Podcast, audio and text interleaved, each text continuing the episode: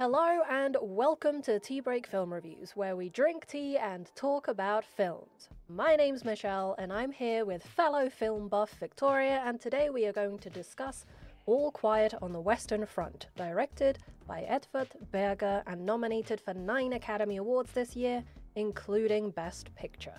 It's an adaptation of the controversial 1928 novel Im Westen nichts Neues, written by Erich Maria Remarque, based on his experience as a German soldier fighting in World War One.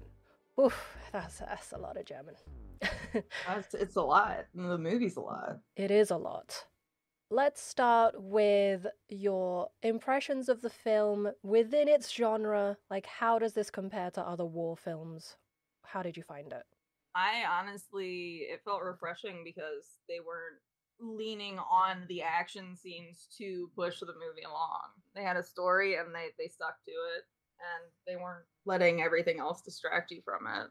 Yeah, I agree. I think there's plenty of examples of action war films that lean more on the action. For example, Saving Private Ryan, there was obviously the emotional connection to Ryan and saving him, but it was really about the action. Like some of those mm-hmm. sequences, especially the the opening with them landing on the shore. That's what you're there for.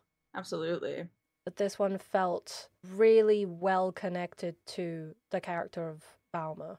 I really felt the impact of what they were trying to show. And I did rewatch it after when we were talking. You mentioned the music, and uh, I couldn't remember it off the top of my head. So I watched it again, and yeah, the the music it's just gorgeous. They they push the story along. It wasn't overwhelming, but it hit the right spots. Every time something dramatic was about to happen, even if it was small but it meant something to the character, they helped with the music. But it wasn't like this massive orchestra that was making it, I don't know, like making it too much of a spectacle because it's meant to be it's pretty depressing as a subject matter. And so having that huge orchestra and pieces just kind of bring it into the realms of Hollywood as opposed to it actually feeling like a war. Yeah. I think it really transported you into their positions rather than them solely relying on the action. Uh, yes. just kind of stuck with the characters, and I really appreciated that. I appreciated that too. And I think each character was given enough to make them interesting without taking away mm. from the main character. Because sometimes with an ensemble, kind of feels forced. Like, okay, so this guy is, this is his thing, and then this woman, that's her thing, and we have to keep seeing this again and again, and nothing matters. Yeah. But everyone had something small that mattered to them, even if it was like that one guy who was wearing the glasses and that was his thing. And it might have been mm. small, but it was enough for me to care about it. Yeah, absolutely. Like his storyline uh, was heartbreaking yeah, yeah, to say the least. I think, yeah. The gas mask scene mm-hmm. when he gets them put on the gas masks. The dude with the glasses, he helps him yeah. before himself, and that gets him in trouble. Um, I really like that they they showed that side of humanity. Because not yeah. not everybody that went to war was in perfect health or was like actually the perfect image of a man. Everyone had their own problems and then like it was pushed to them as this uh, as um as civic duty but also as like when you get back from here you're gonna be loved so much. Yes and they're saying this to these children to get them to go fight. Uh i think that just really put it into perspective for me seeing them go from the stairs to the end of the film mm-hmm. like it's just honestly shocking the opening really made it a unique version of World War One. I've never had the war put into the perspective of the sheer amount of clothing that people would need. Yeah. And I thought that was just a really powerful way to not only show us the magnitude of the war and just how many people are going, but also how many people are dying. It was Absolutely. it was just perfect. It was one of the most beautiful openings. Honestly, I think this movie is just breathtaking. I think mm-hmm. the cinematography, the coloring, the everything is beautiful. Especially when they start walking through the fields and it becomes this lush green, you know, meeting those French women and it's yeah. just like a perfect picture of the countryside. It, yeah, it was like a nice contrast. this gorgeous hillside, and then There's just a war over the hill. Mm-hmm. And once in a while, I noticed that the camera just stayed on Bäumer's face because we could just see what's happening in his eyes. We know, like, we know that's the thing with war films. We know what's going to happen. We've learned about the war and we've Yeah. seen so many films, so it made sense to not give us all that jazz, you know? Absolutely. The film was filled with a lot of small moments that I think worked well in the grand scheme of things. Stealing the chicken, which becomes Yeah. horrible by the end, but it's really quite nice comic relief for something which is not, you know, the easiest place to provide comic relief, but that was Yeah. a good way to do it.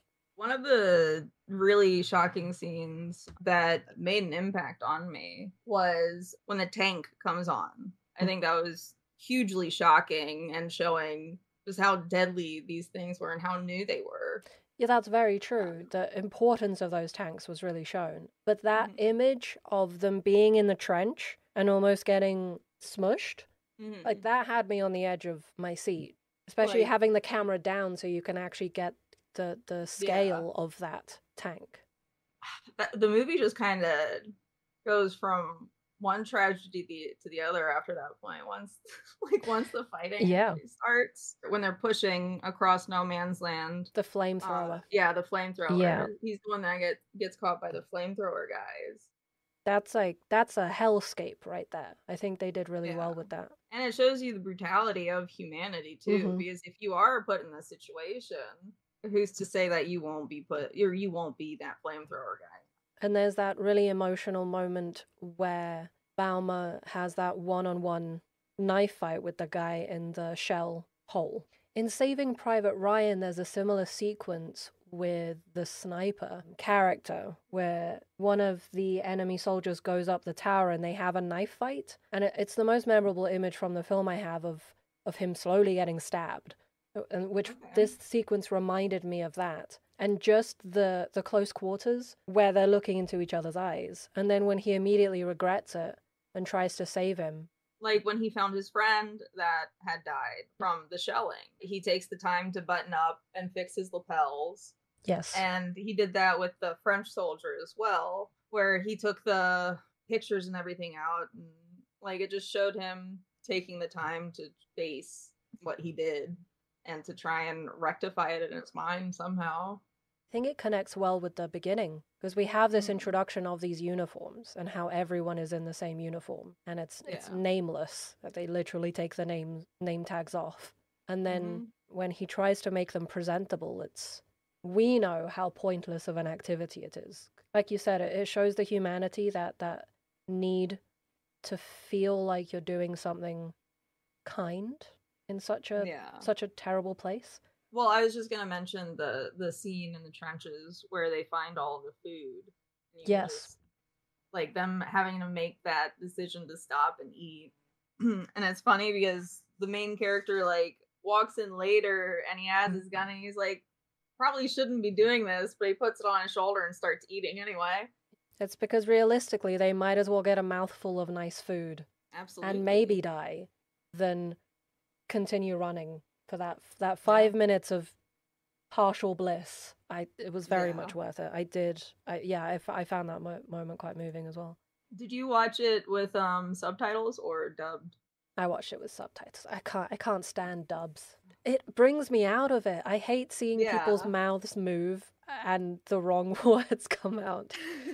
Oh, yeah. Yeah. that totally ruined this film because it's so immersive. Yeah, I would totally watch it in German. Yes. sure. I think it's also quite meaningful that an international film has been nominated for so many Oscars. I do get that the Academy Awards isn't the marker of what the best films are. It's very much an American awards show, but it's still quite comforting to see a film that is not in English be nominated for so many categories. As well, this is the first, well, the first I could find German adaptation of a German novel because the the famous what was it famous 1930 film American and then the TV movie 1979 was an American British adaptation. Characters are still hmm. all the same. Just holds a bit more gravity when it's coming from the country whose author like the adaptation is based on. Yeah, absolutely. Definitely Absolutely. sells it. Yeah, I'm I'm super excited that they made it to here.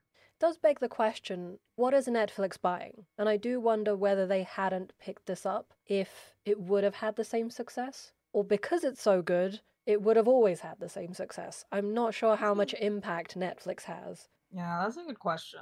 I can't answer it. I can wonder about it though.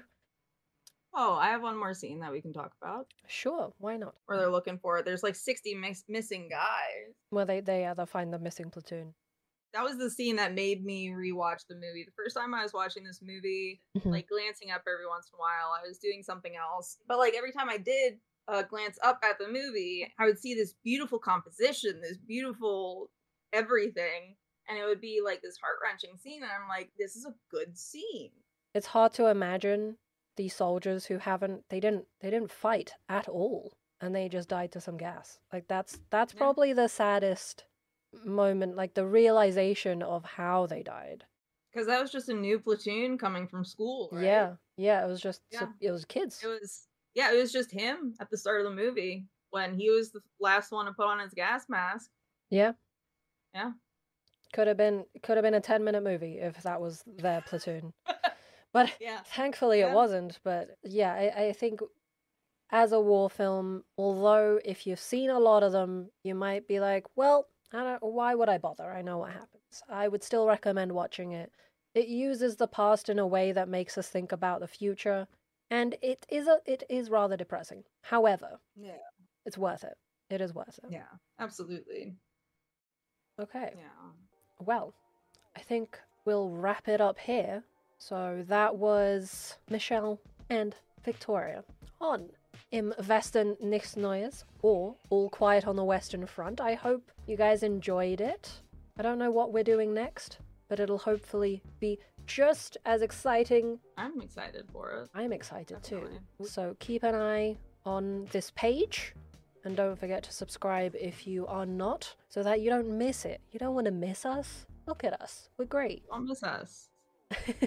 okay. Well, bye everyone, and we'll see you on the next one.